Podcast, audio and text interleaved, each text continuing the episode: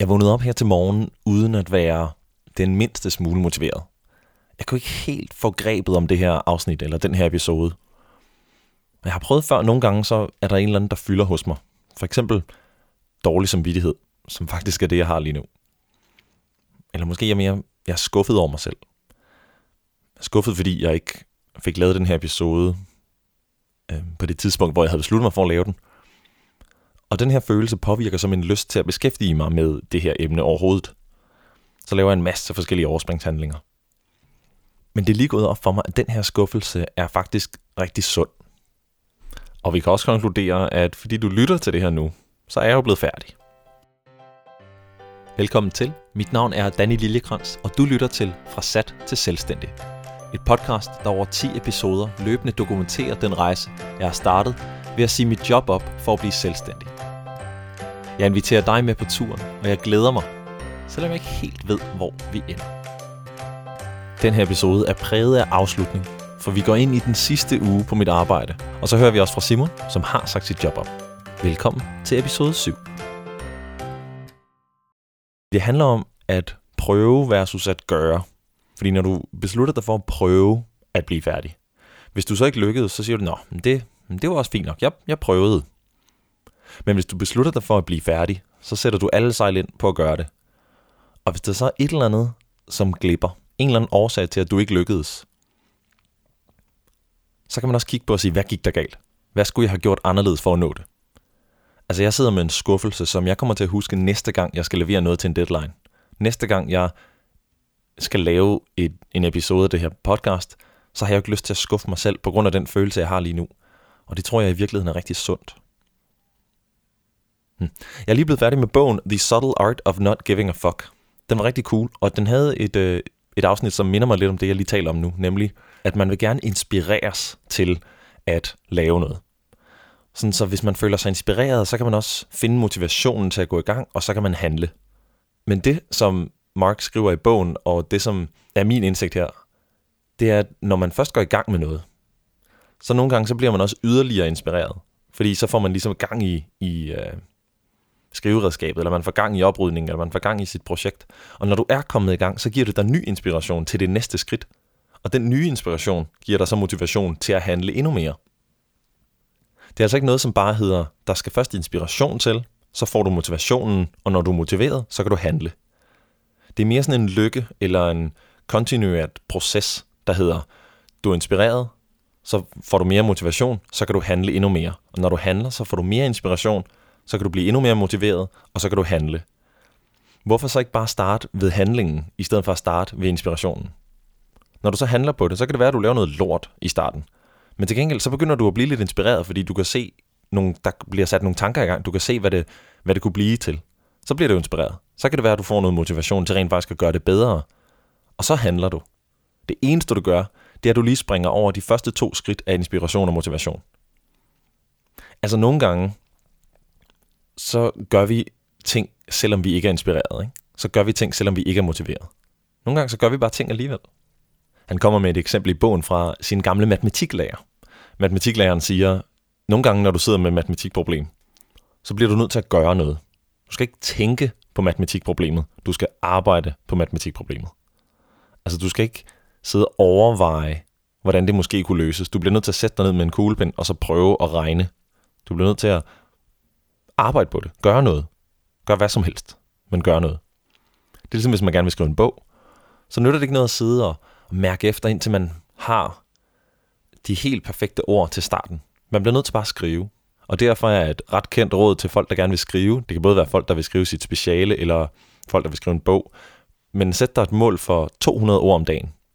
Bare det. Bare 200 ord. De må være elendige, de 200 ord. Men du skal skrive 200 ord hver dag. Det er dit eneste krav til dig selv. Lige pludselig så har du skrevet 1000 ord den dag. Fordi du måske ikke var motiveret til at starte med, du var overhovedet ikke inspireret til at skrive noget godt, men det blev du. Og lige pludselig, så kan du få skrevet en bog. Som jeg sagde øh, i sidste episode, så glædede jeg mig rigtig meget til at komme i gang med den bog her.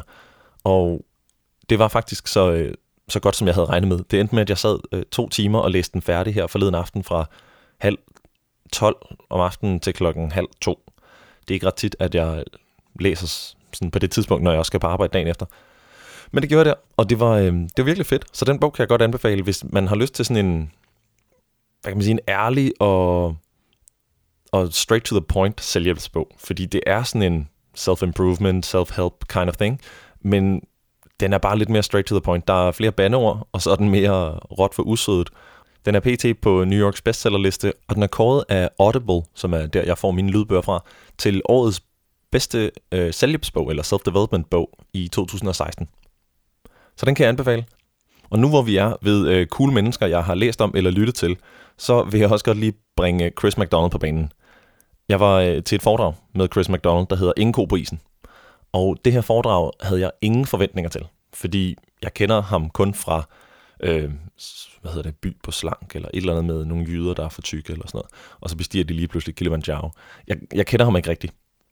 Men for det første, så har han forskning og research, der underbygger alle hans pointer, når han snakker om trivsel, når han snakker om stress, når han snakker om, øh, hvad der gør folk øh, er glade, og hvad der gør, at folk ikke trives.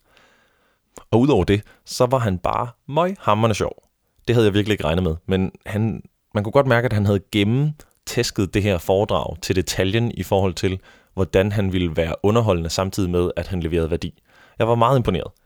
Han fortalte om mange forskellige ting i det her foredrag. Det varede halvanden time eller to timer eller sådan noget. Men en af de ting, jeg synes, der var meget interessant, i hvert fald i forhold til resten af historien her, det var, at han fortalte om, øhm, at nogle gange så laver vi ting, der er sjove, eller noget, som gør os glade, og som er dejligt. Andre ting, vi laver, de er ikke helt lige så nemme og sjove. Det kan være, at de rent faktisk er ret svære, eller møg irriterende. Så det er ligesom den ene skala. Den anden skala er, at vi laver ting, som er vigtige, og vi laver også ting, som er fuldstændig ligegyldige. Ikke? Forestil dig så nu, at de her to akser, det ligesom danner sådan et kryds. Så vi har op og ned, det er, hvor glad du er, og til højre og til venstre, det er, hvor vigtigt eller uvigtigt den her aktivitet er. Lad os tage et par eksempler. Øhm, noget, som er sjovt og nemt, det kan være at øh, lytte til radioen, se en film, sten Netflix. Det kan også være, at der er ting, som er rigtig svære, men som er vigtige. Det kan være at tage den svære samtale med din partner. Det kan være at øh, øve dig på det der instrument, fordi du rigtig gerne vil blive bedre til at spille på klaveret. Det kan også være at løbe den tur der, selvom du ikke rigtig kan lide at løbe. Eller lave motionen, selvom du ikke kan lide motion. Så der er altså ting, som er nemme, der er ting, som er svære, der er ting, som er vigtige for os, og der er ting, som ikke er vigtige for os. Og han brugte lidt tid på at forklare, at det er vigtigt at bruge tid nede i den der kasse nummer to, som han kaldte det, hvor det var ting, som er svære, men som er vigtige. Fordi det er, når vi bruger tid dernede, at vi udvikler os som mennesker. Og den her kasse, hvor vi laver ting, som er vigtige, men som er svære eller udfordrende og hårde, den er ret vigtig for os. Og nu til resten af historien, fordi lige et par dage efter, at jeg havde hørt Chris McDonald, der var jeg forbi Rigshospitalet. Det er ikke så slemt, som det lyder. Jeg var inviteret ud til at være en del af et øh, forskningsprojekt, hvor de skulle undersøge noget med læring, hukommelse og øh, almen viden. Det var sådan et større forskningsprojekt, som, øh, som jeg synes lød ret spændende, fordi jeg kunne godt tænke mig at vide, hvordan arbejder de egentlig med de metoder, og hvordan tester de den slags ting. Jeg synes, det var meget sjovt. Og øh, jeg blev tæsket igennem fire timer med hukommelsesprøver, reaktionstests, al min viden. Det var sindssygt hårdt faktisk. Jeg var helt smadret bagefter. I en af øvelserne, der skulle jeg holde øje med en skærm, som viste nogle forskellige ord. Den viste 15 eller 20 ord, og de kom sådan ord, ord, ord, ord, ord, ord. Og så skulle jeg bare sørge for at huske dem alle sammen. Ikke? Det var, ordene var sådan noget som gulv, børste, kam, had, krig, latter, ven, hage. Så en masse blandede ord. Og så prøvede jeg at danne sådan en historie for at huske dem, men lige pludselig så skiftede det fuldstændig. Sådan som man tænkte, ah, jeg kan ikke få krig ind i min historie om min ven. Eller øh, lige pludselig så er der øh, mor og øh, hår i samme... Det var noget mærkeligt noget.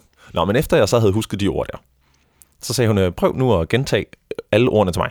Så skulle jeg gøre det en gang. Da vi havde gjort det en gang, så sagde hun, du får nu mulighed for at se alle ordene igen, og så bagefter skal du gentage, hvor mange du kan huske. Og jeg tænkte, okay, fint nok, vi gør det en gang til. Jeg koncentrerede mig, jeg prøvede at huske tingene, og så prøvede jeg at sige så mange ord, jeg nu kunne til hende. Da vi så var færdige, så sagde hun, du får nu mulighed for at se ordene igen, og se, hvor mange du kan huske. Så tænkte jeg, okay, en gang mere. Så gjorde vi det en gang til. Jeg prøvede at huske ordene igen.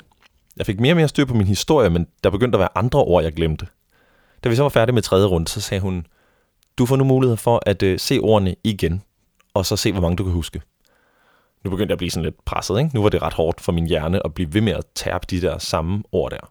Nu får du mulighed for at se nogle andre ord. Uh, spænding, nyt. Så så jeg nogle andre ord en gang, og skulle huske så mange jeg nu kunne af dem. Så nu skulle jeg ligesom gøre plads til en, en ny bunke af ord. Og så prøvede jeg at huske så mange jeg kunne af dem. Du får nu mulighed for at se de første ord. Nej, det er løgn. Jeg fik ikke lov til at se dem. Jeg fik bare, bare lov til at se, om jeg kunne huske de første ord. Altså fra den første runde der, ikke? Efter den her, det tog, jeg ved ikke, et kvarter eller sådan noget, mens vi sad og lavede det der. Men det var sindssygt drænende, fordi min hjerne var bare totalt på højtryk. Jeg kan ikke huske, hvornår jeg sidst har været så presset af at lære noget nyt, men det var i virkeligheden en fed øvelse, fordi jeg kunne mærke så tydeligt, hvordan læring og koncentrationen var så høj i forhold til, hvad man er vant til, når man bare ligesom går igennem sit almindelige liv. Jeg skrev for nyligt om deliberate practice på lillekrans.com, og på en eller anden måde, så er det jo lidt fjollet at kunne skrive om noget, uden at forstå det så dybt, som jeg føler, jeg forstår det nu. Fordi følelsen af at lære noget, og at være så koncentreret, er bare en helt anden, end den man normalt går og har, når man tænker sådan, ah, nu vil jeg lige fokusere på det her. Fordi det, jeg blev her, det var, at jeg blev paced af en anden til at holde min koncentration. Der var ikke nogen telefon, jeg lige kunne tage frem. Der var ikke noget med, at jeg lige kunne tage en pause og sådan noget. Det var bare dybt fokus hele tiden, igen og igen og igen og igen. Og det er en meget fed oplevelse, jeg har haft. Altså, baren er blevet hævet for, hvad jeg skal gå efter i forhold til min koncentration. Det var ret vigtigt og ret fedt for mig. Der er en, øh, en tur mere på Rigshospitalet, hvor hun tester mig igen, som er her den 22. december eller sådan noget den stil. Det bliver helt vildt fedt at prøve en gang til. Jeg blev så nysgerrig på øh, at blive dygtigere til hukommelse og til at lære de her ting, at jeg faktisk har brugt en lille hjerne-app øh, dagligt, eller næsten dagligt, for at se, om, om jeg kunne blive endnu dygtigere til det. Så lad os se, om det har gjort nogen forskel, eller om jeg bare er lige så presset, som jeg var sidst. Det var det om læring. Næste gang jeg sætter mig ned og starter på en episode, så vil jeg ikke længere være ansat i et firma. Jeg har ikke længere noget kort, som kan lukke mig ind om morgenen. Jeg har ikke længere kollegaer, som jeg kommer til at mødes med hver mandag til fredag. Alle de der ting, som jeg har været vant til i fire år, dem har jeg ikke længere. Dem kommer jeg ikke til at opleve. Jeg kommer til at erstatte dem med nogle andre ting, men lige om lidt, så sker det.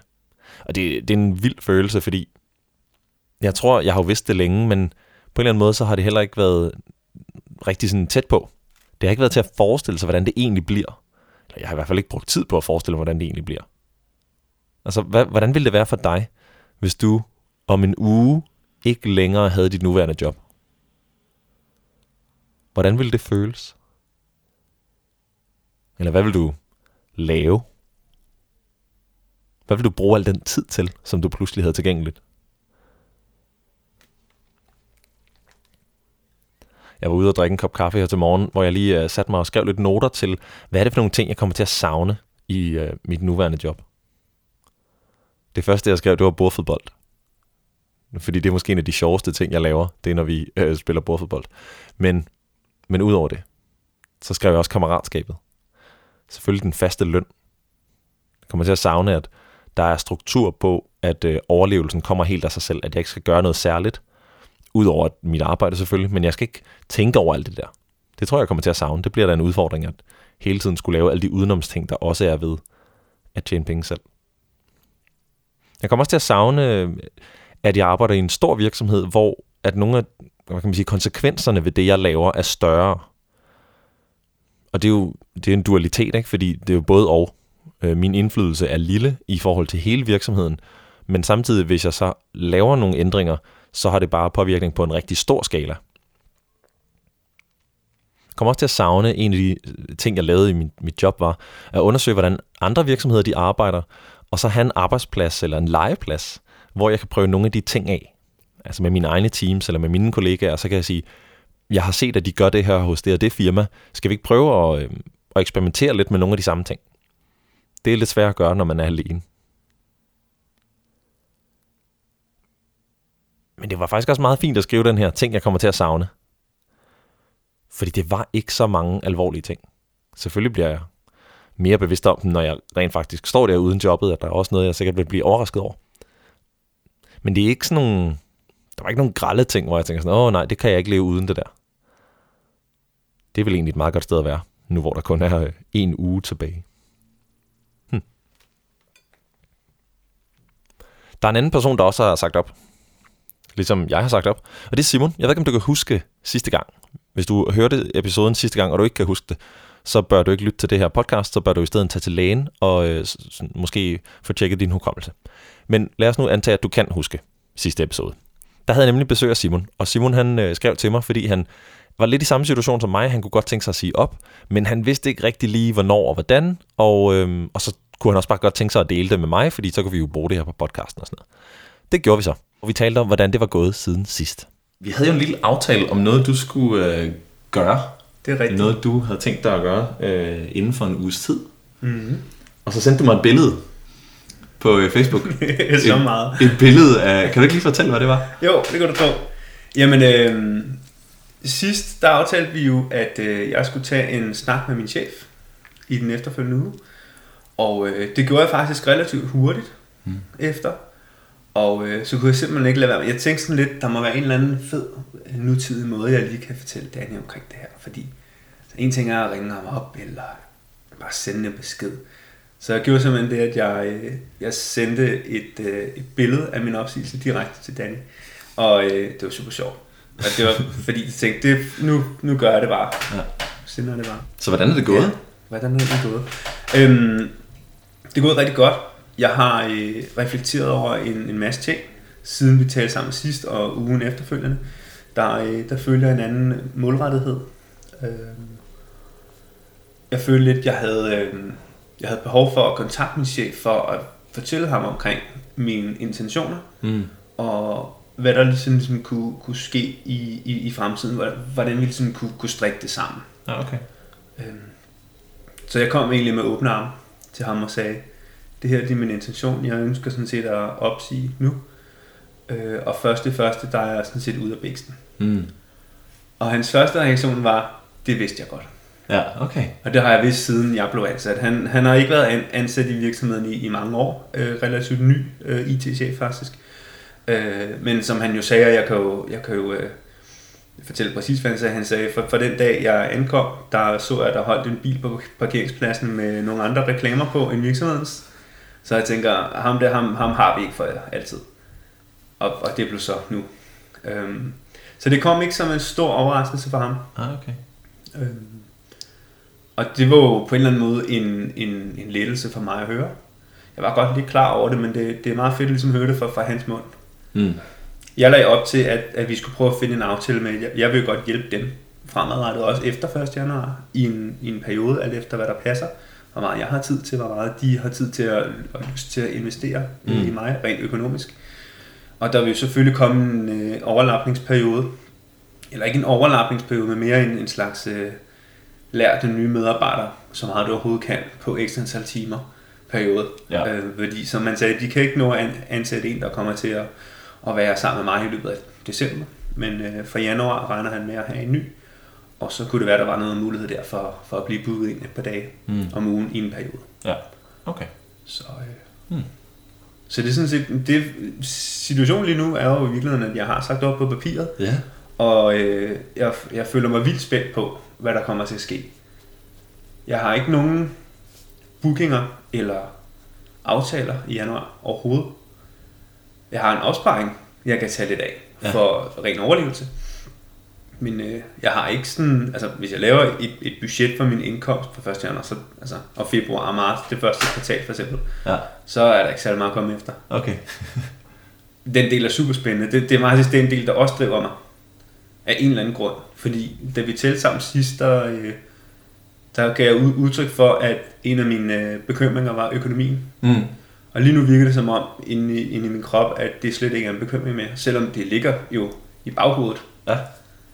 Øhm, det kan måske være, fordi jeg er lidt op at køre over en, en rigtig fed livestreaming-produktion, vi lavede i går, som, som har, har givet nogle penge ind der, Okay. som jeg, hvor de gav udtryk for, at de godt vil lave noget mere sammen os. Jeg føler, jeg føler mig rolig indeni, men samtidig vil jeg bare gerne ud og vise hele verden, hvad jeg kan nu. Ja.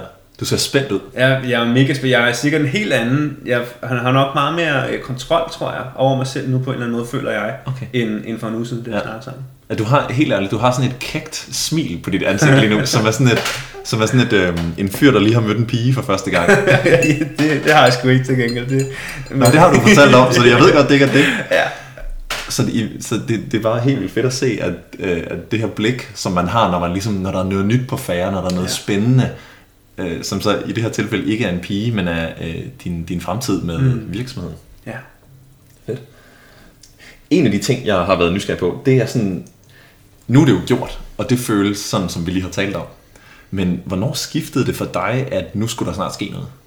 Efter vores, vores coaching øh, samtale her, der gik der lige en dag med arbejde og stress og alt muligt sådan fredag. Mm.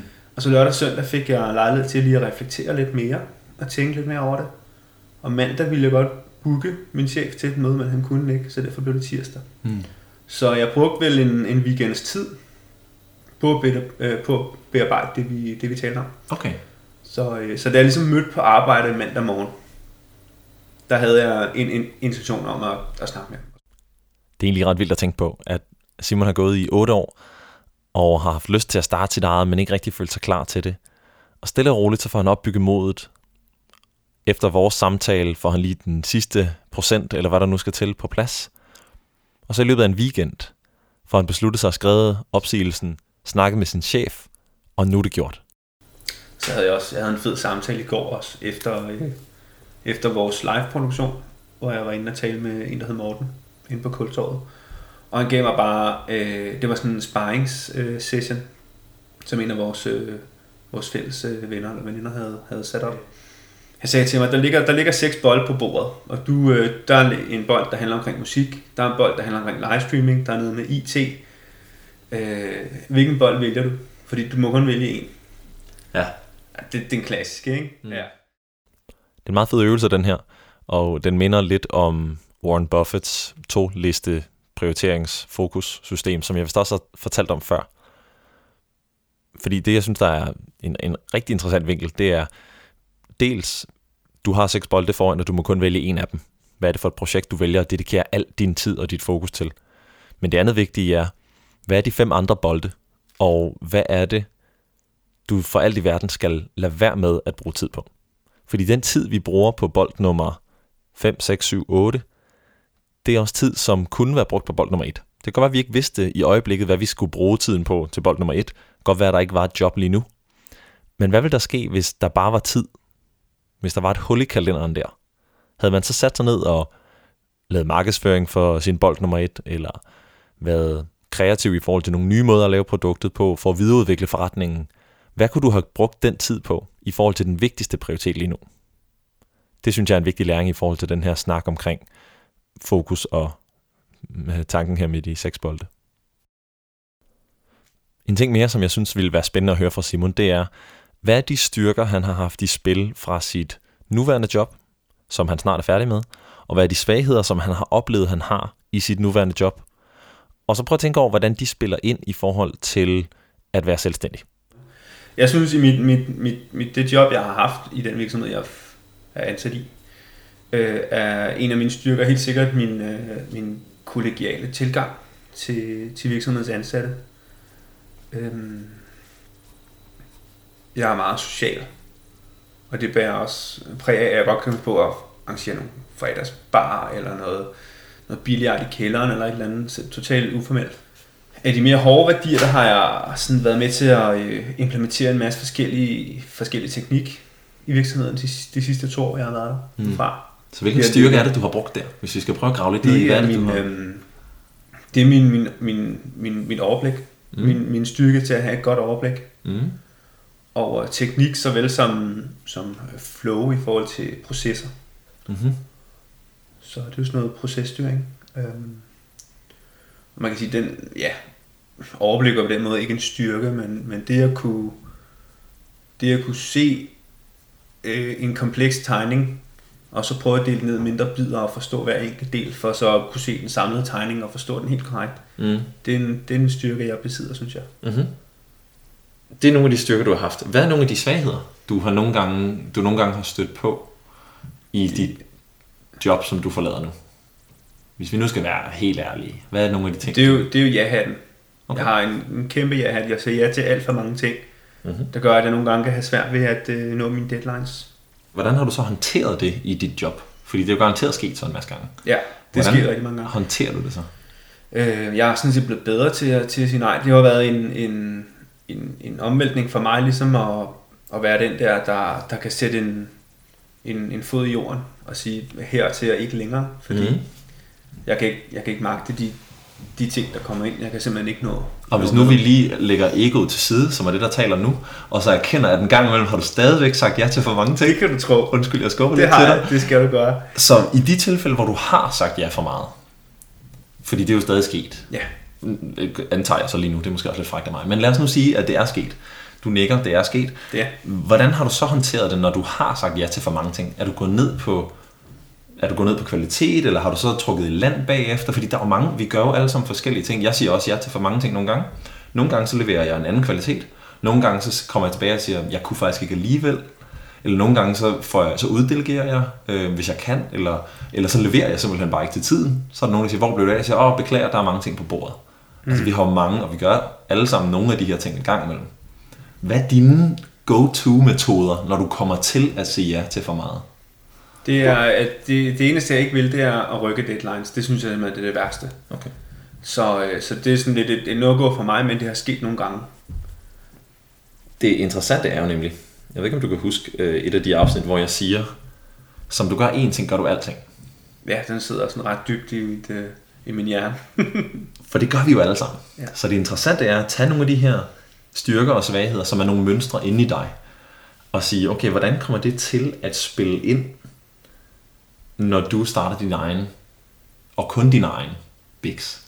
Det sociale er jo lidt, lidt kras, fordi jeg har jo ikke så mange at invitere med på, øh, på en billiardklub, Nej. hvad vil jeg sige. Ja. Øh, så der vil det sociale nok være noget med i mit professionelle netværk at sætte nogle personer sammen og lave noget fredags idéudveksling eller et eller andet, der ligesom gavner de professionelle i mit netværk. Kunne jeg forestille mig, nu gætter jeg jo bare. Det er fint. Øhm,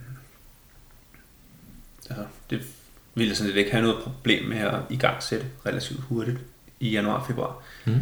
Simpelthen. Øhm, så, men altså om, om jeg, jeg har tænkt meget over den. Jeg kommer til at sidde vildt meget alene. Øh, og som du selv var inde på også, det, det der med, altså skal, skal man finde et kontor, hvor der kan sidde andre? Mm. Måske der, der er også kreative, eller jeg har jo et kontor i forvejen i, i Vandløs, men der er, jo, er jeg jo alene med mindre der er kunder, der er jo ikke nogen, der leger sig ind. Det kunne jeg måske overveje det, mm. simpelthen. Der er nogle separate lokaler, som man godt ville kunne opsætte noget, noget skærm og computertastatur og sige, det her det er en kontorplads, den koster 800 kroner om måneden, eller noget åndssvagt. Mm. Øhm, der er noget pålæg i køleren og lidt råbrød. Ja. Feel free to dig in. Ja. Altså, du ved, jeg, jeg, jeg kunne sige, uden at det bliver sådan noget hitty, hitty knald, der skal være en, en, eller anden, en eller anden, ja, det skal jo give mening, ikke? Ja. Øhm, men det, det er nok en, en, det er noget, jeg kommer til at indse i løbet af de første par måneder, det er, hvor meget alene jeg egentlig bliver. Øhm, og hvor meget, hvor meget jeg kommer til at stå på egne fødder, fordi jeg har jo ikke nogen ansatte. Jeg har min kæreste, hun arbejder jo fuldtid med, med sit eget. Mm. Øhm, så, så har jeg en hund, jeg måske nogle gange tager med på kontoret, når jeg simpelthen keder mig for meget i forhold Ja. til det sociale. Ikke? Men altså, jeg, det finder jeg ud af. Så det, det er sådan lidt en, en ubekendt i Ja. fremtiden for mig, som jeg ikke fokuserer vildt meget på, men som jeg sådan... Klar. Jeg synes, du gjorde noget helt genialt lige der. Fordi det, vi snakkede om, det var, hvad er det for nogle styrker, du har brugt på din nuværende arbejdsplads? Og det første, du springer ud i, det er at sige, hvordan kan jeg bruge de her styrker til at lave noget, noget fordi der er ikke det kollegiale på det nye, i den nye situation. Så hvordan kan jeg bruge den styrke i mit nye liv? Okay, jeg kan lave en fredags idébar, eller et eller andet, hvor vi kommer sammen og brainstormer, eller, og lige pludselig er du allerede i gang med at bruge de styrker i det nye forum. Ja. En fed, fed måde at gribe det an på. Det tror jeg er min iværksætterånd, Ja. der, der taler der. Skide. Ja. Hvis vi så skal prøve at kigge på den anden side, Mm. Hvem er det så, du skal have hjælp af? Hvor er det, du skal have assistance? Hvad er det for nogle systemer, du bliver nødt til at sætte op for sig selv? Der er mange måder at tale om det på, men Ja. øh, du har en ja-hat en gang imellem. Hvordan kommer den ja-hat til at påvirke dig i dit eget job? Øhm, den kan, altså negativt, går jeg ud fra, ja, som, som en svaghed. I, Men den er jo, i princippet er det også en positiv ting. Det er lidt tilbage til det med luksusproblemerne. ja, og der, Men, fordi, øh, men lad os nu lige prøve at sige, hvad med ja-hatten og de seks bolde? ja, jeg vil gerne tage dem alle sammen jo.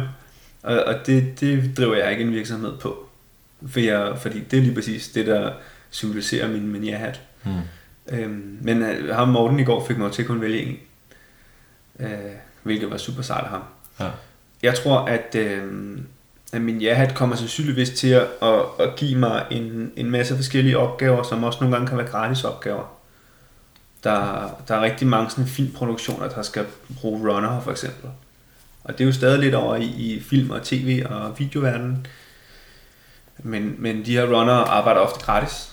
Øhm, imod de får en, noget frokost og to biografbilletter eller et eller andet, et eller andet samt, som de jo ikke kan basere en virksomhed på. Jeg forestiller mig, at jeg kommer til at sige ja til sådan nogle ting. Om det gavner eller ikke gavner. Det gavner jo, fordi så kommer jeg til at møde nogle mennesker. På sådan en filmproduktion for eksempel. Mm. Noget netværk. Men, øh, men altså...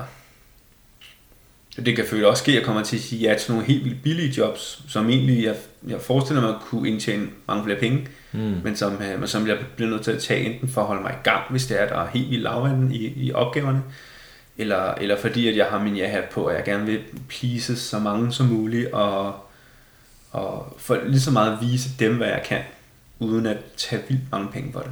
Okay, ja. Mm. Jeg tror også lidt, der er sådan en pleaser-rolle faktisk, Ja. ja. mere jeg sådan graver ned, Ja. som måske også er en del af det ego, vi taler om. Mm. Med at vise folk, hvad man kan. Koste, hvad det vil-agtigt. Ja. Det skal vi lige holde Det fast er en meget god idé, den der fredagsidé var. Jeg, jeg tror, det findes en del forskellige steder, men ofte så er det jo sådan nogle, øhm, ikke lukkede værksæt- værksættermiljøer, men sådan nogle lukkede kontorfællesskaber. Mm. Det bliver aldrig sådan bredt ud, hvor folk kan komme ind udefra, igennem en eller anden screeningsproces. Altså det skal være nogen, der ligesom, ikke er det invite only, hvis det bliver mega egoagtigt og selvcentreret, men bare det sådan er lidt, så der ikke pludselig står 100 personer. Men jeg har allerede, ja, den kører jo nu, og ja. øh, ideen er 10 minutter gammel. Så Ja. ja, det siger også lidt om, hvordan du måske arbejder, og hvordan... Altså, bare det der er der jo en masse kvaliteter ved, og det kan du bruge til helt vildt mange ting. Og der er også nogle udfordringer ved det. Kunne jeg forestille mig. tid. Ja. tid, tid og penge, tror jeg, fra 1. januar. Ja. Og, og hvis man skal begynde at sidde og organisere sådan nogle ting, Ja. kan det godt være en tidsrøver, tror jeg. Jeg tror ikke, jeg får behov for at... Nu kører den igen. Jeg tror ikke, jeg vil få behov for, få behov for at øh, overtale helt vildt mange omkring det. Jeg tror, der er mange, der er med på ideen. Ja. Men øh, økonomi, og hvem skal betale ølene, og, og altså... jeg ved, aner ikke konceptet ellers. Det finder jeg ud af. Jeg har et super fedt Bonsini bordfodboldbord i studiet. Det kan ja. man jo starte med at sige. Ja. Lad os tage en tur en tur der. Som jeg også sagde til Simon, den aften han var på besøg, så havde han sådan en helt særligt smil, sådan et, et kægt blik, som virkelig bare signalerede, at han glæder sig til den rejse, han har startet nu. Og jeg har det lidt på samme måde. Og, øh, og det var også der, hvor det måske var så fedt lige at have Simon på besøg og, og høre om hans lille rejse, fordi jeg kan se mig selv i den, og fordi jeg kan genkende det hele. Og det var også derfor, jeg tog den med, fordi måske kunne du se noget af, af dig selv i den, og måske kan du blive inspireret af nogle af de ting, Simon han har gjort nu her. I hvert fald så var det fedt lige at følge med på den her lille del af hans rejse. Han øh, kommer formentlig til at øh, give et lille pip hen i januar, øh, når, han, når han er begyndt at, at leve livet som selvstændig. Hvis du sidder derude som lytter og tænker, ej hvor er jeg bare nøjagtig i samme situation, som Simon var i, eller som du var i, Danny, så vær, øh, vær, vær sød og skriv ind, for jeg vil gerne høre, hvad er det for nogle overvejelser, der, der er, inden man siger op? Hvad er det for nogle situationer, du sidder i? Hvilke overvejelser gjorde du der inden, hvis du allerede har sagt op for at blive selvstændig? Vi er jo en del, der er i samme båd her. Den eneste forskel er bare, at øh, det er kun mig, der fortæller, hvordan jeg har det. Og så lige Simon også. Så skriv ind og, øhm, og lad os høre. Det vil være vildt interessant. Den her podcast laver jeg jo primært med det fokus at dele, hvordan rejsen er fra at være lønmodtager til at være selvstændig. Jeg prøver at være ærlig, jeg prøver at være sårbar og dele ud af de ting, jeg møder på min vej, og også lidt af den personlige rejse, det er. Øhm, for det har helt sikkert været en personlig rejse indtil videre, hvor jeg mm, er blevet ret bevidst omkring mine, mine egne øh, svagheder, fordi jeg måske bare erkender, at jeg bliver nødt til at være, være klar over, hvad det er for nogle ting, jeg kommer til at skulle kæmpe med, når jeg står fuldstændig på egne ben. Når der ikke er et system og en ramme omkring min hverdag. Så jeg bliver nødt til at skabe den ramme selv. En af de ting, som man selv bliver nødt til at forstyrre på, det er jo så sin økonomi. Og der er to grunde til, at jeg er blevet nødt til at forstyrre på min økonomi. Den ene er, at jeg nu har min egen virksomhed, og er momsregistreret og sådan nogle ting. Det bliver man nødt til at få styr på det. Så jeg har fået mig en bogholder. Hende mødtes jeg med forleden. Amanda, fantastisk pige. Hun er øh, totalt atypisk revisor. Kæk, øh, vildt sød, og, og sidder lige og giver mig rammerne og fortæller mig, hvad det er, jeg bliver nødt til at gøre, og hvad det er, der godt lige kan vente lidt og sådan noget. Det er vildt rart at have en, en støtte på den side. Den anden ting, jeg er blevet nødt til at forstyrre på, det er økonomien i min egen lejlighed. Og det er fordi, jeg skal ud og rejse i nogle måneder, og så har jeg fundet en, der vil lege mit værelse. Det er faktisk en gammel ven øh, af min, min roommate, og jeg har selv gået i børnehave med hende. Så det er mega perfekt. Men man skal jo lige finde ud af, hvor meget man skal tage for værelset. Så hvad er det egentlig, min egen udgift er til lejligheden? Altså, det, det er jo et mærkeligt lille eksempel her, men, men det er alligevel bare så karakteriseret ved, at nogle gange så lader man være med at kigge på et eller andet område, fordi det fungerer. Men i virkeligheden, så vil det være befriende at vide, at man har et overblik, og man, man forstår hele den situation der. Altså hvis du spurgte mig nu, hvor meget jeg betaler i husleje, så aner jeg det ikke. Jeg ved, hvad min roommate betaler, og jeg ved, hvor meget jeg sætter ind på min budgetkonto, men jeg ved reelt ikke, hvilke udgifter jeg har hister her. Så øh, det bliver jeg nødt til at få styr på nu, fordi jeg bliver nødt til at fortælle hende, hvad huslejen skal være. Det er både godt og skidt, fordi øh, det kan være, at jeg får et indtryk af, at det er vildt dyrt at bo her, men øh, det, det må tiden vise. Jeg finder ud af det øh, snart. Men øh, pointen var bare, at jeg har fået en bogholder. Det er en del af at blive selvstændig. Så nu kan jeg sætte et øh, checkmark der. Desværre et checkmark ved en af de der ting, der koster penge, men øh, sådan er det jo. En af de første ting, der skete lige efter sidste episode, var, at jeg havde en, øh, en eftermiddag, hvor jeg mødtes med dem fra højskolen DK. For mig var det i virkeligheden lidt ligesom at være sådan den nye i klassen. Fordi jeg kendte ingen. Jeg havde mødt en før. Jeg havde talt i telefon med en før. Men ellers, så kendte jeg ingen af de her mennesker. På en måde var det meget rart, fordi jeg tror i virkeligheden, at det er den oplevelse, man får, når man er ny højskoleelev. At man kommer, man tænker, at de andre er sikkert venlige, men man kender ingen mennesker. Så det var en fed dag. Og lige inden øh, alle er ved at tage hjem, så er der en af dem, der siger til mig, Danny, vi har også lige øh, et afrejsemøde i Aarhus her næste søndag. Jeg ved ikke, om du har mulighed for at tage med. Han sagde, øh, jamen det er os fire, der kommer. Os, der skal være undervisere og destinationsledere på Mellemamerikaturen. Så jeg tænker altid, men øh, han lovede mig lige at ville ringe øh, og fortælle mig lidt mere om det senere. Det gjorde han, og der var en detalje i det, som jeg ikke helt havde fanget. Jeg blev så overrasket, at jeg lige optog, øh, hvordan det egentlig var i situationen. Jeg har lige talt med Peter fra Højskolen.dk, som inviterer mig med på den her øh, intro-dag, startdag, for øh, os, der skal til Mellemamerika i januar, februar og marts. Jeg har jo kun med i februar og marts, men uanset hvad, så skulle jeg med på den her ryste sammen-tur slash øh, kick-off dag i Aarhus. Og jeg tænker, det bliver fint. Det bliver os fire, skal man, som skal afsted på turen. Indtil han så siger, øh, jamen vi bliver omkring 29, der er kun en, der ikke kommer. Og det er først der, at det går op for mig, at vi skal være alle dem, som skal med på turen. Det er jo... Altså, det ved jeg ikke. Nej, det var helt fjollet. Men det vilde var, grund til, at vi lige ville optage det her med det samme, det var, at jeg blev helt vildt glad altså jeg, blev, jeg glæder mig sindssygt meget nu til på søndag. Jeg glæder mig sindssygt meget til at møde de mennesker, som skal afsted. De elever, som jeg kommer til at møde i Nicaragua og Guatemala. Og det var så fedt at mærke den der følelse. Sådan, bare sådan helt umiddelbar og spontan glæde, fordi jeg skal møde dem, jeg skal afsted med. Det er en fed følelse. Og jeg glæder mig helt nu.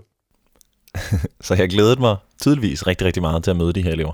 Og min oplevelse med det var også fantastisk. Det var en rigtig hyggelig dag. Der var 29 unge mænd og kvinder. Sikkert 18-20 år, men vi snakkede faktisk ikke rigtig om alder. Det var alt, hvad jeg kunne håbe om i forhold til højskoleenergi og, øhm, hvad kan man sige, sådan god nysgerrighed i forhold til hinanden. De var vildt nysgerrige. De snakkede bare på kryds og tværs. Alle mulige med alle mulige. Jeg tror, det bliver en vild, vild fed tur for dem. En af de ting, det også gav mig, det var relateret til noget, jeg har talt om før, nemlig at man finder ikke ud af, hvad det er, man godt kan lide at lave, før man gør det. Altså man bliver nødt til at prøve nogle ting. Du finder ikke ud af, om det er sjovt at lave workshops, hvis ikke du begynder at prøve at lave nogle workshops. Jeg blev bare igen bekræftet i det her med, at hvis man finder ud af, hvad det er, man gerne vil bruge sin tid på, så nytter det ikke noget at sidde og tænke, man bliver nødt til at gå ud og prøve at gøre ting. Og min oplevelse her var, at en af de ting, jeg rigtig gerne vil bruge noget tid på i løbet af det næste års tid, det er flere workshops og mere undervisning. Fed læring. En ting, der kendetegner mig og den her tid for tiden, det er temaet afslutning. Fordi når jeg møder kollegaer, så kommer de nogle gange hen og siger, hey, tak for den her gang. Altså, for mange mennesker, så bliver det jo sidste gang, jeg ser dem snart. Selvfølgelig vil der være rigtig mange til julefrokosten, men der er også nogen, som ikke kommer, eller nogen, som kun er på besøg i, i vores afdeling den her uge. Det er altså en sjov fornemmelse. Og den anden ting, der kendetegner mig for tiden, det er, at mine følelser sidder lidt uden på tøjet. Altså forleden var jeg ude at løbe en tur, var mega begejstret, alt var dejligt. Dagen før havde jeg været totalt usikker på mig selv, og lidt forvirret. For et par dage siden så jeg den der film om piloten, der lander på Hudsonfloden i New York. Sully, tror jeg den hedder. Jeg græd tre gange til den film. Eller ikke sådan hulket, vel? Men jeg græd tre gange. Det er bare en film om en fyr, der lander på en flod. Men det er helt vildt fedt. På en, altså, jeg ved ikke, om man kan sige sådan, at jeg lever. Men der er virkelig noget andet på spil for mig. Der er en anden, der er en anden følelse af at være i live på en eller anden måde. Det lyder måske lidt plat, men det er ærligt talt sådan, jeg oplever det. I den her episode, der startede jeg med at fortælle om, at jeg i virkeligheden var lidt skuffet her til morgen. Skuffet, fordi jeg ikke havde fået lavet episoden midt på ugen, som jeg plejer at gøre. Den følelse, jeg sidder med nu, er en blanding af stolthed, fordi jeg er altid glad for, når jeg får lavet de her episoder færdige, men også spændthed. Fordi om kun syv dage, så ligger jeg i min seng formentlig med tømmermænd, fordi jeg har været til julefrokost i firmaet. Og det var min sidste arbejdsdag i 3Shape. Det har været fantastisk. Men jeg glæder mig rigtig, rigtig meget til det skifte, der kommer til at foregå om en uges tid. Næste episode kommer lige før jul. Og jeg har en idé om, at de næste episoder kommer til at handle lidt mindre om, hvordan det føles, og mere om, hvad er det for nogle konkrete ting, jeg gør for at komme i gang med min egen virksomhed. Jeg har jo snakket op og ned om det, i forhold til, skal jeg starte med det samme, skal jeg ikke starte med det samme. Men uanset hvad, så er der en masse ting, som kan gøres når som helst, og derfor lige så godt kan starte med det samme. Det var alt for den her gang. Tak fordi du lyttede med. Ha' det godt.